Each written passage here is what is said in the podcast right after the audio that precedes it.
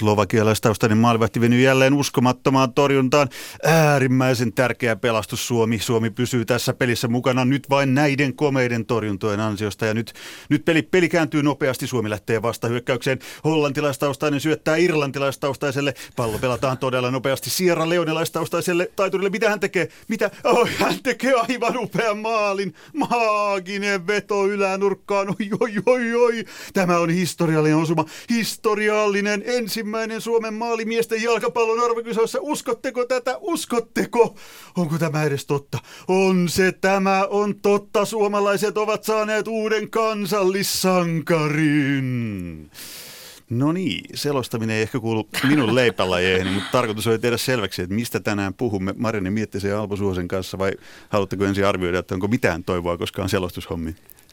No kyllä sä hyvin mukana elit. Penkki heilu ja kädet, kädet nousi pystyyn, eli tunteella olit messissä, se on tärkeää.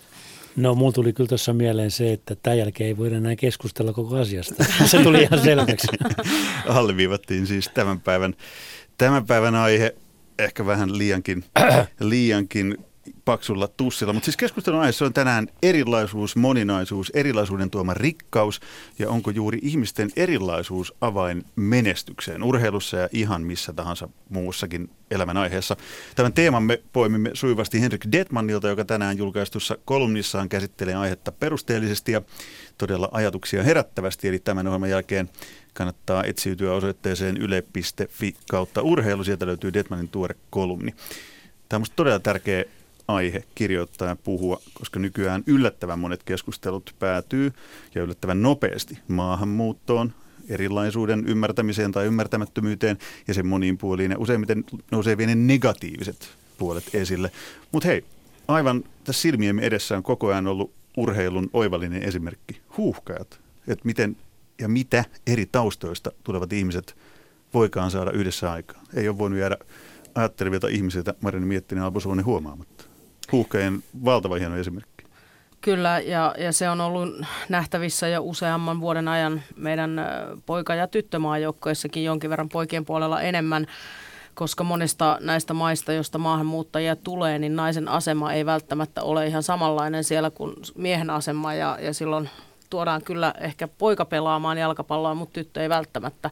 Mutta tämä trendi on ollut näkyvissä jo, jo tosi pitkän aikaa ja jalkapallohan tunnetaan ja tiedetään yhtenä parhaimpana integroijana yhteiskuntaan, koska pallon kieli on sama, on, on se sitten henkilö mistä päin maailmaa tahansa, eikä pystyisi puhumaan kieltä. Ja mun mielestä tämä, on niin kuin jotenkin tämä huuhkajat kruunu sille, mitä tässä on jo vuosien aikana tapahtunut.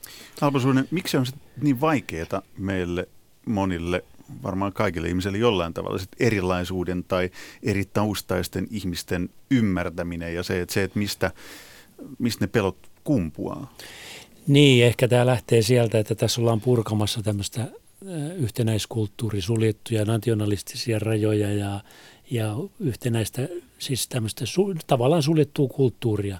Ja, ja tota, varsinkin Tietysti Skandinaavia voidaan nähdä samantyylisenä kulttuurina, mutta sitten kun tulee ihmisiä Amerikasta ja Aasiasta ja Etelä-Amerikasta ja Afrikasta, niin se rikkoo silloin jo sellaisia rajoja, jotka meille on outoja. Ja, ja tota, totta kai niin, siis mehän, Suomihan on niin ollut tämmöinen lintukoto. Eli mehän ollaan kohdattu tämä tilanne, missä me nyt ollaan, tai tämä maahanmuutto, ja enenevässä määrin vasta ihan viime vuosina. Että Ruotsi oli jo – paljonkin aikaisemmin mm. tässä ja, ja tietysti kaikki nämä Keski-Euroopan maat, Englantia ja niin edespäin, niin tietenkin täällä on pitkät historialliset juuret ja urheilu Suomessa on ollut aika pyhä asia. Sitä on suojeltu. Niin ja siinä on ollut ne kansalliset symbolit on ollut niin tärkeitä. Sen takia mä alleviivaten tuohon alkuunkin halusin niin värittää oikein sitä, että, että nyt meillä on, miettikää ensi kesänä EM-kisoissa huuhkajat, mm. niin Glenn Kamara, Pyry Soiri.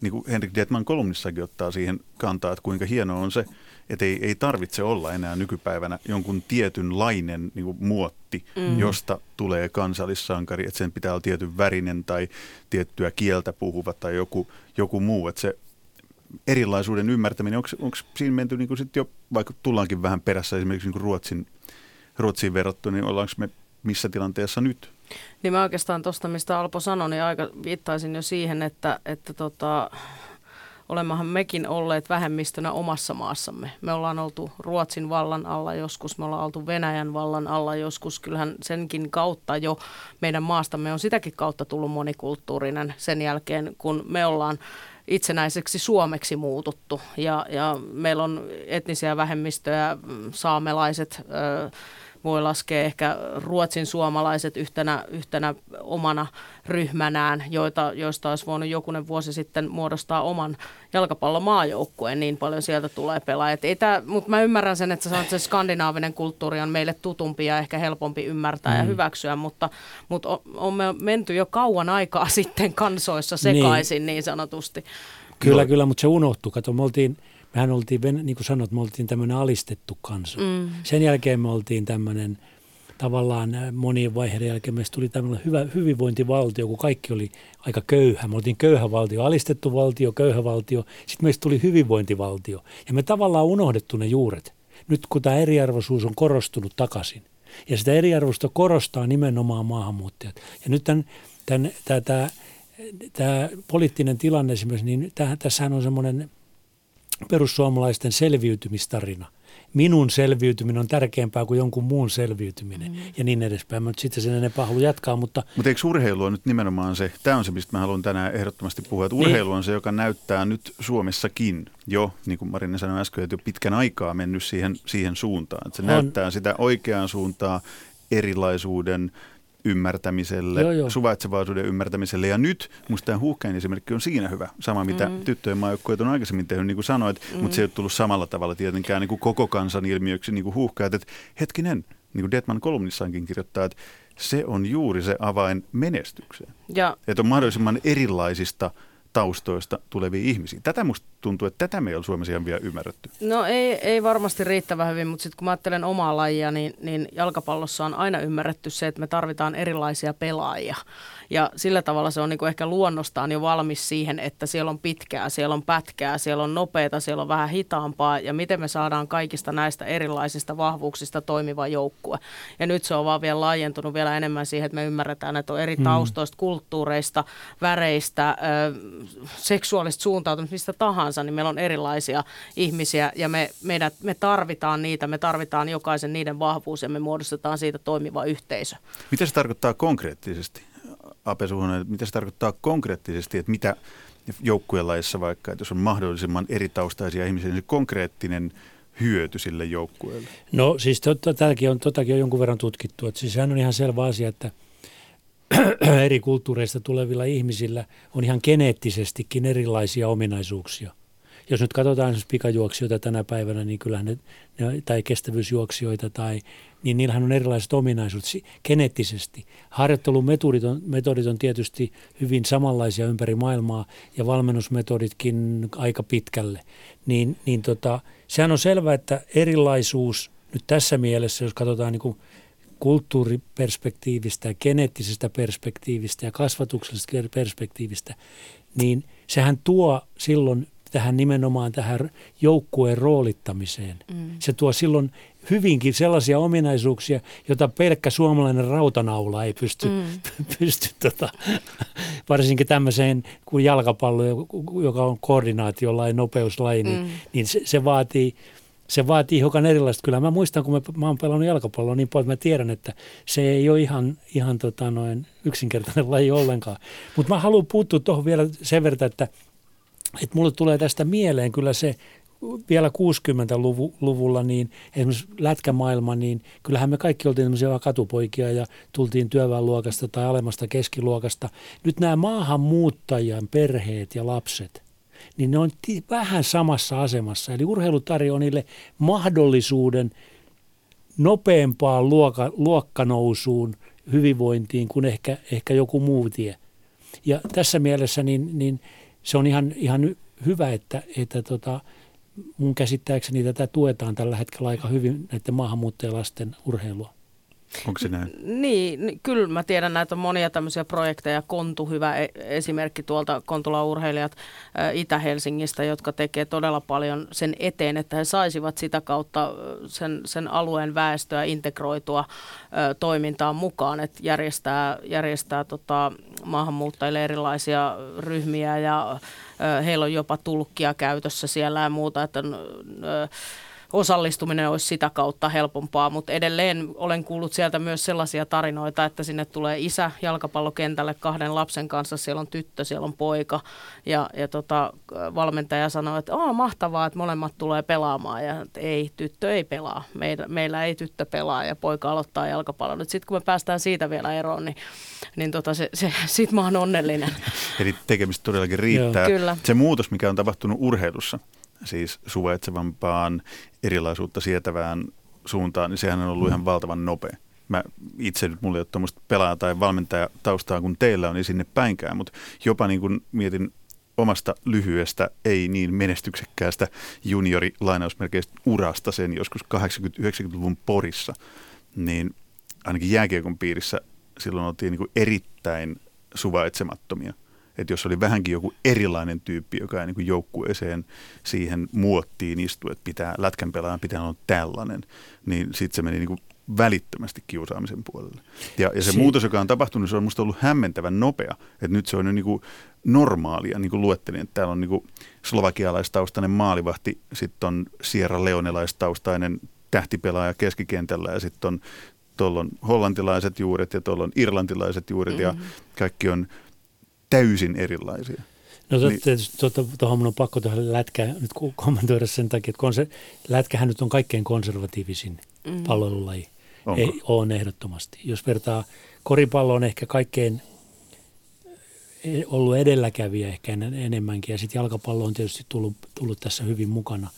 Mutta kyllä jääkiekko ja kanadalainen jääkiekko erityisesti ja suomalainen jääkiekko, niin Tänä päivänä käytetään sodan symboliikkaa. Militaristisia lauseita käytetään erittäin paljon. Luojan kiitos vähenemässä määrin. joo, mutta kuitenkin niitä tulee jatkuvasti ja, ja tota, siis tämmöinen seksuaalivähemmistöjen homofobiat jääkiekossa on ollut aivan mielettömän kovia.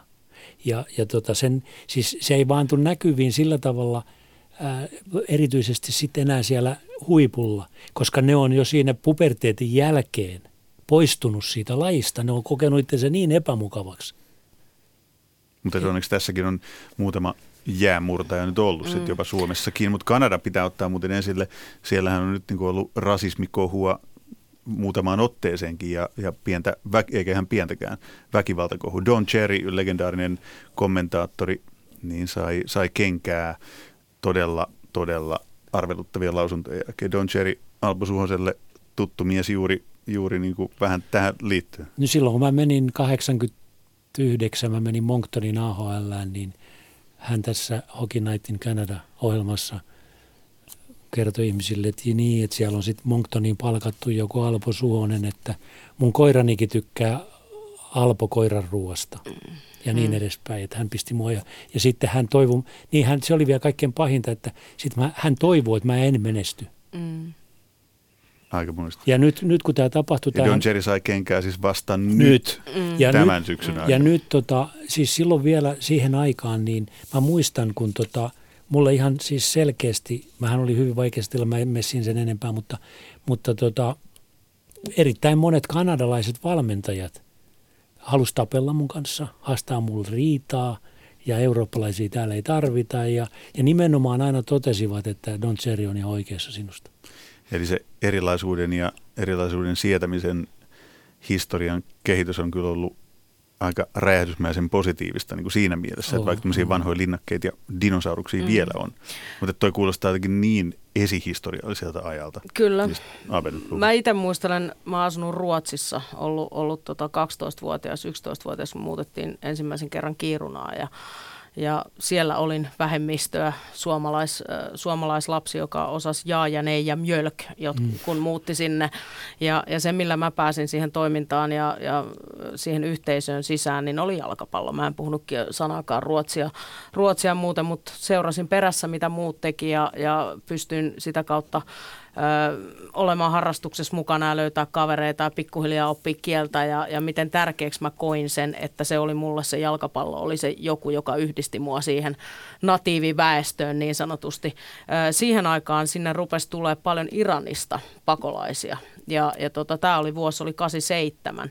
Ja nyt kun mä katson tänä päivänä esimerkiksi Ruotsin maajoukkueita, slaattaneita tai naisissa Kosovare Aslania, jolla on Kosovo-taustasta ja muuta, niin tässäkin asiassa valitettavasti Ruotsi on ollut monessa monta monta vuotta edellä meitä. Okei, sitten voi miettiä, että onko siellä räjähtänyt maahanmuutto käsiin, ne on sitten ihan toisenlaisia juttuja, mutta, mutta siellä itse opin sen oman kokemuksen kautta, että miltä tuntui olla, tulla ulkopuolisena siihen yhteiskuntaan ja, ja saada se hyvä, maahanmuuttajana saada se hyväksyntä ja, ja sen urheilun kautta päästä siihen yhteiskuntaan mukaan ja, oppia kieliä ja, ja tuntea itsensä paremmaksi kansalaiseksi siinä mm. porukassa. Pitäisikö Suomen ottaa vähän mallia lisää taas urheilusta, siis nykyurheilun parhaista puolista, niin kuin vaikka maahanmuuttopolitiikka. Tämä ei mm. ole politiikkaradio, se on asia erikseen, mm. mutta kun tämä kytkeytyy Joo. niin voimakkaasti, mitä Marin äsken sanoi, että urheilu oli se tekijä, joka niin kyllä. suorastaan pelastaa siis, siihen se pelasti mut silloin, kyllä. Niin, siis mm. Tämä, tämä on niin kuin mielenkiintoinen asia. Mä oikeastaan tähän väliin piti sanoa, että e, nyt kirjallisuuden Finlandiakin meni ensimmäisen kerran maahanmuuttajalle. No niin, eikä, mm. kehitys kehittyy. Niin, mm. mutta, mutta tuota, tos, tosiasiassa niin, niin tota, tämä on, on sillä tavalla paha, paha asia, että, että tota, tämä, niin kuin tämä muutos vastarinta, muutos, ah, voidaan kutsua muutosahdistus tai muutospaniikki, on erittäin suurta, ei urheilijoissa välttämättä, mutta se on ollut erittäin suurta urheilujohtamisessa ja valmennuksessa. Ja se taas sitten on niin kuin historiallinen tosiasia. Eli, eli mä luulen, että nuoret urheilijat olisivat ollut paljon, paljon aikaisemmin valmiimpia kaikkeen. Ei, ei nämä nuoret ole, ole sillä tavalla erilaisuuspelkoisia ollenkaan kuin kun tota, mutta mut se on vaiettu, siis seksuaalivähemmistöt on mm. vaiettu, ne kukaan ei uskaltanut tulla ulos ja niin edespäin, että et, et nyt kun ollaan siinä tilanteessa, ja tästä on puhuttu tässäkin ohjelmassa monenkin otteeseen. Että, sä, oot, sä oot kuunnellut näitä lähetyksiä. Kyllä, eli nuori olkoon nyt sitten jalkapalloille ja jääkiekkoille mikä tahansa, joka tähtää ammattilaiseksi, niiden odotukset on ihan toista luokkaa kuin ennen vanhaan. Ne ei suostu enää olemaan käskettäviksi, manipuloitaviksi. Ne haluaa apua. Ne haluaa, että auttaa heitä uralla. Ne haluaa yhteistyötä. Ja silloin täytyy myös se erilaisuus hyväksyä. Ja silloin hyväksyä. se valmentajan haaste valmentajille tänä päivänä on aivan mahdottoman suuri. Mm. Oppia kaikki nämä asiat, ymmärtää niitä. Se ei käskyttämismaailma käy enää. Ja tässä tullaan nyt just siihen, että kun tämä valmentajakunta hyväksyy tämän erilaisuuden monipuolisemman yhtenäisyyden keinona, mm. niin ollaan iso askel eteenpäin. Ja sillä on varmaan aika valtavat seuraukset, jos me ollaan nyt jo nähty vaikka huuhkajien esimerkkiä siitä, että, että se on niin kuin jo uusi normaali, että on monista eri taustoista tulevia uusia mahdollisia kansallissankareita. No näin, niin mä, vähän, niin, näin mä vähän tänään mietin sitä, kun luin tämän lähetyksen aiheen ja mietin, mietin, että mikä se mun lähestymistapa on. Itse olen 70-luvun puolessa välissä syntynyt, mutta jalkapallo globaalissa jalkapallomaailmassa kasvanut ja, ja niin kyllä, kyllä se mun asenne oli ensimmäiseksi, että mitä ihmeellistä tässä on. Että tämä erilaisuus on normaalia. Että se oli se mm. mun ensimmäinen olo siitä. On se sitten monikulttuurisuutta tai, tai sitten uskontoa tai, tai seksuaalivähemmistöä tai muuta, niin en, en mä näe sitä enää minään ihmeellisenä asiana meidän jalkapalloyhteisössä. Ja se on hienoa, että monet muutkin jatkuvassa, jatkuvasti enenevässä määrin ajattelee noin, mutta ei tarvi avata kuin muutaman median niin kuin uutissivuja ja katsoa, että jaha, että mistä tänään keskustellaan, mm. niin siellä kyllä tulee sit aika paljon muutakin kuin mm. sitä, että ymmärrämme erilaisuutta ja suvaitsemme toisiamme. Mutta nyt ymmärrämme seuraavaksi ainakin toivottavasti, mitä kirjailija Minna Lingreen on tänään pakinaansa keksinyt. Kansainvälisyys on sitä, että kaikenlaiset ihmiset ovat tekemisissä toistensa kanssa. Suomalainen taide on kansainvälistä, kun se puhuttelee muitakin kuin kantasuomalaisia tai kun sitä tekevät eri taustoista tulevat taiteilijat yhdessä. Ennen 2000-lukua suomalaiset orkesterit eivät olleet kansainvälisiä. Niissä soittivat umpisuomalaiset muusikot ja vain poikkeustapauksissa muutama kommunismilta pelastettu unkarilainen tai venäläinen viulisti – Orkesterit tekivät yliinnokkaasti kiertueita ulkomaille, kuvitellen, että nämä valtion maksamat halpamatkat tekivät niistä kansainvälisiä. Aina löytyi jokin festivaali Kanarian saarilta tai konserttisali Keski-Euroopasta, joka mielellään otti kalenterinsa ilmaiseksi soittavan periferiaorkesterin. Tällä vuosituhannella orkestereiden koessoittoihin ilmoittautuu Suomessa kymmeniä muusikoita eri puolilta maailmaa. Se on oire monista asioista. Ensinnäkin siitä, että orkesterimme ovat vihdoin saavuttaneet kansainvälisen tason. Toiseksi siitä, että erityisesti Aasiassa klassinen musiikki on suosittu keino nousta yhteiskunnan globaaleilla portailla. Ja kolmanneksi siitä, että ihmiset liikkuvat työn perässä aiempaa vapaammin. Joukkueurheilussa on tapahtunut sama prosessi. Maahanmuuttajat asettuvat Suomeen ja kasvattavat monikulttuurisia suomalaisia. Kaikkialla maailmassa ihmiset harrastavat samoja asioita. Toisin sanoen, tytöt soittavat viulua ja pojat potkivat palloa. Viulunsoiton ja jalkapallon taso nousee globaalisti lopulta myös Suomessa. Ja koska täällä on lämpimiä taloja, yllinkyllin ruokaa, puhdas ilma, ei sotia ja korkeat palkat, maamme on yhä suosituimpi niiden silmissä, jotka voivat valita kotinsa paikan. Mitä tästä seuraa? Maapallon laajuinen yhtenäiskulttuuri tietenkin ja siinä sivussa nationalismille perustuvien asioiden hiipuminen, sellaisten kuin maajoukkue, kansallishymni ja Suomen mitalitilasto – näin pakinoi kirjailija Minna Lindgren. Alpo Suonen, Marina Miettinen, minkälaisia ajatuksia heräsi? No mulla tuli ensin mieleen Kalle Palander, joka... Miksi? No kun hän on mone, monessakin yhteydessä sanonut, että ei hän niistä Suomen lipuista kauheasti koskaan välittänyt, että kyllä hänelle se oma, oma menestys, on ollut. menestys on ollut tärkeämpää. Mutta mä haluaisin nyt ehkä ottaa tämän Julia Kristevan tässä kohtaa esiin. Tämän Ranskala... kuka, on, kuka on Julia Kristeva? Julia Kristeva, ranskalainen filosofi. Yeah joka on kirjoittanut kirjan muistaakseni, joka suomennettu kuin Musta aurinko, jossa hän pohtii tätä tavallaan vierauden, outouden ja erilaisuuden teemaa, että mistä se aggressio syntyy rasismiin. No mistä syntyy? No se syntyy siitä, että ihminen kohdatessaan pelottaa jonkun, jonkun vieraan outouden, niin se pelottaa. Se, se herättää ihmisen sisällä syvällä olevia tuntemat, oman itsen tuntemattomuuden tunteita, jotka ihminen projisoi – aggressiivisesti, koska se ei voi niitä niin kuin sulattaa, varsinkin jos on hyvin traumaattisia kokemuksia lapsuudessa ihmisellä, niin se saattaa proisoida hyvinkin aggressiivisesti ja vihalla kaikkea, mikä on vierasta. Se oli ajatuksia herättävä. Täytyy varmaan tutustua tämän, tämän filosofian ajatuksiin lisääkin. Onko urheilu on sitten se, joka tulee ja pelastaa täältä kaikilta? Ainakin mut se pelasti. Niin, Mutta, tuli täysin mieleen niin, siitä sun niin, Ruotsin-tarinasta. Niin, kyllä. Ja mutta tota, mulle tuli tuosta Minnan pakinasta mieleen, että se lopetti multa just työt. että, että maajoukkoet loppuu ja, ja ei ole enää sitä nationalismia, mutta kyllä mä näen sen, sen maajoukkojen, jos ajatellaan nyt vaikka sitä Pyrysoiria tai Lukas Radetskia ja, ja muita, niin joilla, joilla on erilaisia taustoja tai joku on muuttanut lapsena Suomeen ja Perparim Hetemai ja Jere Menkot ja muut, jotka on ylpeänä edustaneet Suomea, niin, niin kyllä he ovat ihan varmasti yhtä ylpeitä siitä Suomen lokosta paidassa kuin ne, jotka on täällä alun perin syntyneet ja kasvaneet. Että en mä usko, että se maajoukkue, ja monessa tapauksessa mä rakastan sitä, miten se maajoukkue yhdistää sen kansan. Jos ajatellaan nytkin huuhkajat, on, on erilaisia ihmisiä eri taustoista, e, seurat, joku kannattaa jotain seuraa, mutta sitten kun tulee se maajoukkue, niin mm. se onkin se yksi yhteinen juttu, josta me kaikki voidaan olla ylpeitä, me, jotka täällä Suomessa asutaan. Onneksi Jalkapalloliitto tajusten. Mm. Vihdoinkin palkkaamalla suomalaisen valmentajan. Eli, ah, eikö tuo, eikö tuo ei, kun nyt, ei, kun nyt tullaan erittäin tärkeiseen, tärkeiseen mielenkiintoiseen. Tämä on mulle tätä toinen juttu, jonka mä haluan ottaa kantaa. Tämä, li, tämä liittyy tähän kyllä. Ehdottomasti. Nimittäin seurajoukkojen valmennus on erilaista kuin maajoukkojen valmennus. Joo. Maajoukkojen valmennus niin kuin tämmöisenä keikkatyönä, että tulee mies, joka ei puhu kieltä, ei tunne kulttuuria, ei tunne koululaitosta, ei, ei pysty keskustelemaan – ja lähestyy asiaa tämmöisenä teknistaktisena ongelmana ja videona. Mm. Ei pysty kohtaamaan koskaan niitä pelaajia kunnolla. Ja tästä on jalkapalloliitolla tarpeeksi kokemuksia. Kyllä.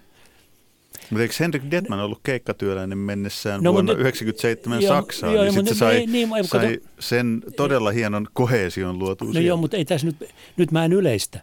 Joo, eikä mä hain vaan sitä. Nyt, siis et... Suomessa, Suomessa on yksi ainoa jääkiekkovalmentaja, joka on onnistunut ulkomailla, Jursinov. Mm. Kaikki muut on enemmän tai vähemmän epäonnistunut. Mm. Tai ni, ni, niistä on tehty onnistui, mutta se ei pidä paikkaansa. Eli kysymys on siitä, että jos joku on asunut kauemmin maassa, pelannut maassa ja ollut maassa ja sitten valmentaa, olkoon sitten kanadalainen tai minkä maalainen tahansa, niin silloin on paremmat edellytykset tuntea se emotionaalinen mentaliteetti, lähestyä pelaajia ja niin edespäin. Ja sitten tietysti tässä tullaan takaisin siihen, mistä puhuttiin. Vaatimukset valmentajalle on niin kovat. Ei tämä sitä tarkoita, etteikö joku ulkomaalainen pysty siihen maajoukkoon valmentamiseen. Koska jos, jos hän on tarpeeksi fiksu, tarpeeksi mm. kokenut ja tietää, mistä on kysymys. Esimerkiksi NHL, jossa saattaa olla seitsemän, kahdeksan eri kansallisuut joukkoissa, missä mm. mä oon ollut mukana. Mm. Niin si, silloin sun pitää se erilaisuus ymmärtää. Ja sun pitää, koska jos et sä kosketa näiden pelaajien tavallaan sitä emotionaalista puolta ja ne kosketa toisineen ja toisissaan sitä, niin sitä ei synny. Mutta esimerkiksi Deadmanin tapauksessa on sen verran fiksu, että hän, hän osasi sen. Mutta siis semmoinen nopea ratkaisu, että kutsutaan joku keikkatyöläinen jostakin, mm. joka näyttää pari videoa ja sanoo, että fuck you boys. Niin ei, ei se nyt kauheasti vielä valmentamista ole. Mä oon samaa mieltä tossa, että, että sä meet maajoukkuetta valmentaa tai seurajoukkuetta. Itsekin valmensin Ruotsissa seurajoukkuetta. Niin. niin sun pitää tuntea sen maan kulttuuri ja ne ihmiset ja mi- millaisessa koulujärjestelmässä ne on kasvanut, opetusjärjestelmässä. Mutta nyt tullaan siihen, että mitä sitten kun maajoukkuessa onkin monesta eri kulttuurista, kulttuuritaustaisia pelaajia, niin se ei, siellä ei ole enää yhtä, ei ole enää tavallaan yhtä suomalaista kulttuuria. Joo, joo mutta ne on asunut Suomessa. Kyllä, jo No Glenn Kamara ei kovin pitkään no, ole asunut Suomessa ta- esimerkiksi, tai Pyry Soirikin asunut paljon aikaa ulkomailla ja niin edespäin. Ja, ja mä ehkä nostasin sen vielä enemmän, että sit, sitten jos sitä ei ole sitä tuntemusta, niin sitten on hyvin olennaista, että sä et ala valmentamaan sitä joukkuetta, vaan ä, tietämättä sitä ja tuntematta sitä kulttuuria ja niitä ihmisiä. Ja sitten se voi olla, että siellä on useamman kulttuurisekoitus ja sun pitää oppia tuntemaan ne kaikki, että ei ole yhtä suomalaista kulttuuria ainoastaan. Mä en, mä en, mä en kadehdi millään tavalla esimerkiksi Markku Kanervan tai jonkun muun nykyvalmentajan vaikka maajoukkueessa sitä haastetta. Et mikä Ei. se on siis, siis Kanervahan näytti, että hän osaa käsitellä no, pelaajia loistavasti, joo, vaikka joo, he joo. tulevat täysin eri mm. taustoista mm. ja täysin eri kulttuurisista taustoista. Että joku, joku erilaisuuden ymmärtäminen, joka oli, joka no siis, oli siis se, no tämä se meidän teemammekin, niin. niin onko se just nimenomaan siinä? On, ja siis mm. kyllähän nyt se on pakko rehellisesti todeta, että eihän Markku Kanervaa kovin mielellään edes valittu tuohon hommaan. Hän on ollut ne keikkatyöläinen siellä kakkosena. Ja sitten, to, joo, että sopiva mies tähän kohtaan nyt ja kannetaan sille mahdollisuus nyt kaikki on sitä mieltä, että se oli paras mahdollinen vaihtoehto. Ja... Mä oon ollut sitä mieltä siitä lähtien, kun mä tutustuin hänen, kun mä olin 12-vuotias, että hän on loistava ihminen. Sä näyt jo kaukaa. niin, niin mutta, mutta, mutta kai sä nyt myönnät, että näin se meni. Ja se... Äh, niin, siis haettiin nimekkäämpiä valmentajia, Just. jotka oli toimineet sellaisissa ympäristöissä, joka on se pelaajien arkipäivä seurayhteisössä. Eli sanoisin ehkä, että se oli se, ei se, että onko Kanerva riittävän hyvä valmentaja vai ei, vaan jos hänellä ei ole kansainvälistä kokemusta ollut, niin niiden pelaajien arki on erilaista kuin missä, missä sitten suomalaiset valmentajat monesti on. Mutta kyllähän ää, pitkään seuranneena Kanervaa, niin yksi hänen mahtavimpia oppeja oli se, että hän sai rauhassa kasvaa tuohon päävalmentajatehtävään. Hän on nähnyt aika monesta eri kulttuurista tulevaa ulkomaalaista päävalmentajaa, oppinut niiltä, mitä haluaisin tehdä, mitä en haluaisi tai tehdä. Oppinut. Tai pois oppinut, niin, kummin päin tahansa.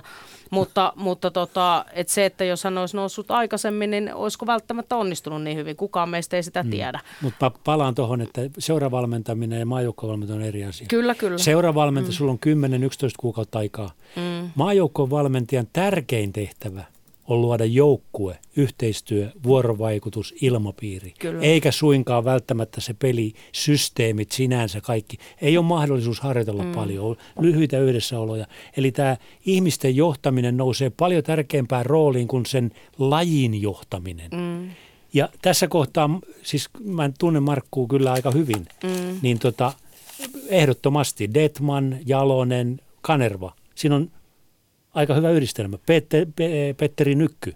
Sieltä me voidaan niin kuin melkein täyskäsi löytää jo kaikista maajoukkueista, joissa kaikilla on tämä sama, ta, tietysti vähän eri muunnelmina, mutta sama lähestymistapa. Mm. Ihminen, vuorovaikutus, ymmärrys, Ja erilaisuuden ymmärrys. Ja erilaisuuden ymmärrys, niin. Niin, eli silloin loppujen lopuksi sillä kulttuurilla ja taustalla ei ole mitään merkitystä, vaan sillä, että millainen sä oot ihmisen. Just niin. Juuri sinä. Ihan sama, mistä kulttuurista sä tuut, mikä Just sun niin. tausta, mikä Just sun niin. väri, mikä sun Vaikka olisi, suuntautuneisuus. vaikka olisi mikä- porilainen. No vaikka olisi. No siinä on pieni kysymys. tai, tai, tai, tai savolainen kierro, mutta siis lähtökohta, eli taas se ihminen siellä keskiössä, riippumatta niistä kulttuureista, ja sitten vaan pitää ymmärtää, että sä toimit noin sen takia, että sä tulet ehkä tuollaisesta taustasta tai muuta vastaavaa. Tämä, mikä Minna Lindgren nosti Pakinassa esiin, tämän, tämän siis tämmöisen nationalistisen hengen, äh, mitä hän veikkasi Pakinassaan hiipuvaksi ja kuihtuvaksi, niin, niin just tämä Henrik Detmanin kolumni, mistä me tämän kertainen aihe niin kuin, ei nyt imitoitu, vaan jatkettiin, niin Detman siis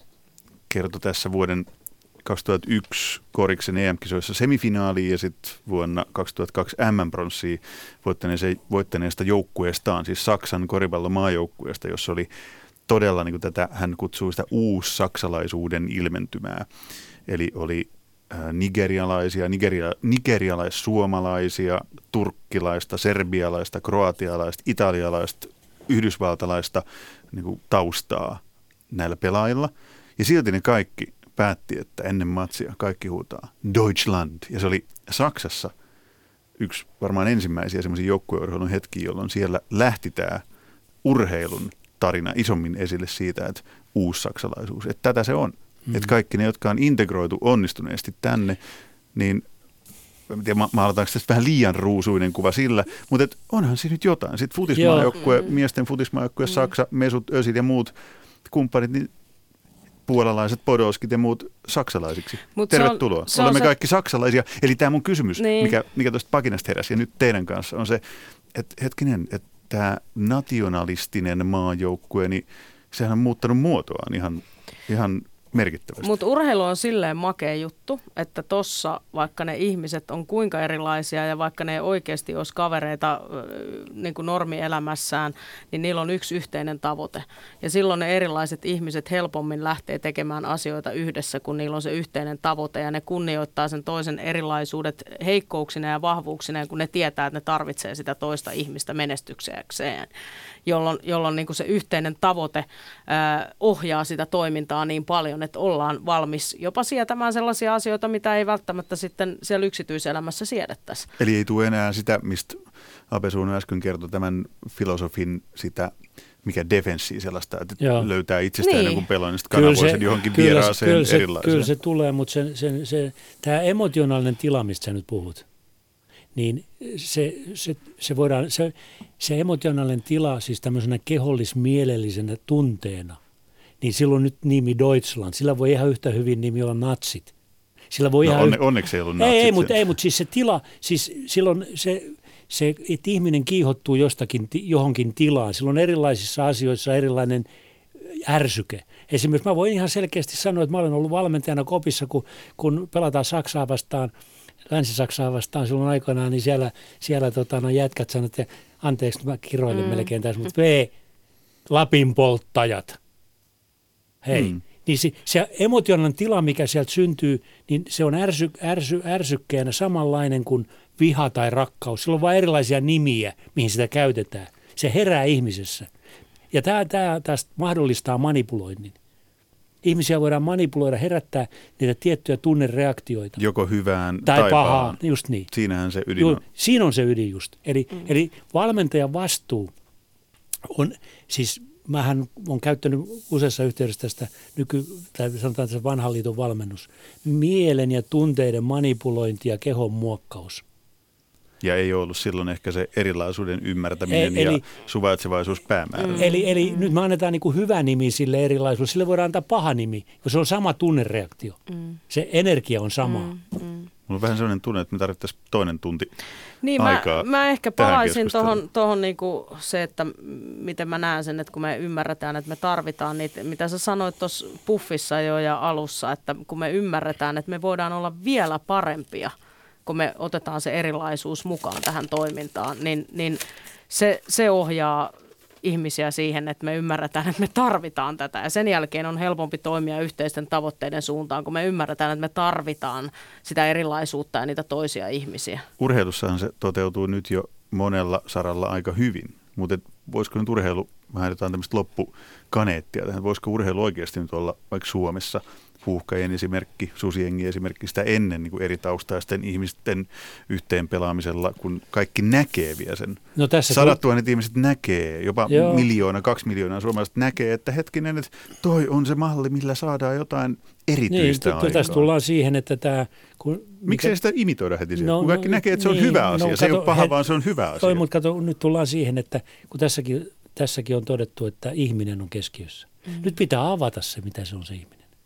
Nyt pitää avata, mitä se tarkoittaa on olla holistinen ihminen, keho, mieli, synergia. Kokonaisvaltainen. Pi, niin, pitää avata. Ei se, että me puhutaan vain ihmisistä noin yleisesti, ne, se, se riippuu aina sit siitä, että mikä agenda siellä on. Uskonnollinen, poliittinen, taloudellinen, mikä agenda siellä takana on, jos ei sitä avata. Silloin, eli, eli nyt me ollaan niin kuin siinä pisteessä aika lähellä jo tällä hetkellä, että, että niin kuin te tuossa edellisessä ohjelmassa puhuitte teatterin tekemisestä ja, ja ja näyttelemisen pari, akti. Pari viikkoa, pari kolme viikkoa. Niin, jos, jossain vaiheessa.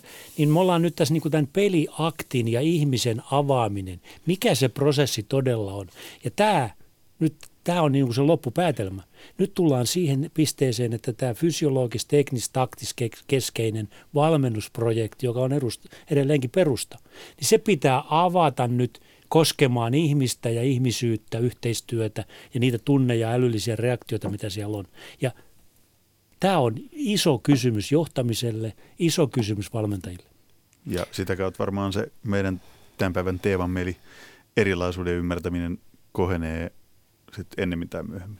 Niin, mä ehkä sanoisin, että loppujen lopuksi mä ajattelen sen silleen, että me ollaan kuitenkin samanlaisia, vaikka me ollaan erilaisia. Me kaikki itketään, me kaikki nauretaan, me kaikki tunnetaan. Me, meillä on niin paljon samaa, vaikka me tultaisiin erilaisista kulttuureista. Ja, A, ja niin kun... on eri mieltä. Mä olen eri mieltä. Mm. Kato, ympäristö muovaa ihmisen. Niin. Se, että sä, sun reaktiot on samanlaisia, mutta siellä... Eri asioissa. Se, eri, mm. Niin, kato, sieltä, mistä ympäristöstä mm. sä tuut, millaisesta kulttuurista, millaisesta perheestä, mitä traumoja mm. sulla on, miten sun ali, ali, alitajunta toimii. Mutta pohjimmiltaan. Niin siis... Pohjimmiltaan Kyllä, kyllä, kyllä no, mä tuohon uskon. Mm. No, mä oon vähän kriittinen tässä kohtaa. Jos, jos me sanotaan, että kaikki on samanlaisia, niin silloin meillä on helppo unohtaa tämä... Erilaisuus. niin. niin, kyllä. Mm. Maitiot kehäpäätelmät tähän loppuun vielä, mutta kiitos tuhannesti Marine Miettinen Alpo Suonen erittäin mielenkiintoista keskustelusta. Tunnen jopa olevani ehkä vähän fiksumpi kuin kolme varttia sitten. Kiitos, kiitos. Kiitos. kiitos.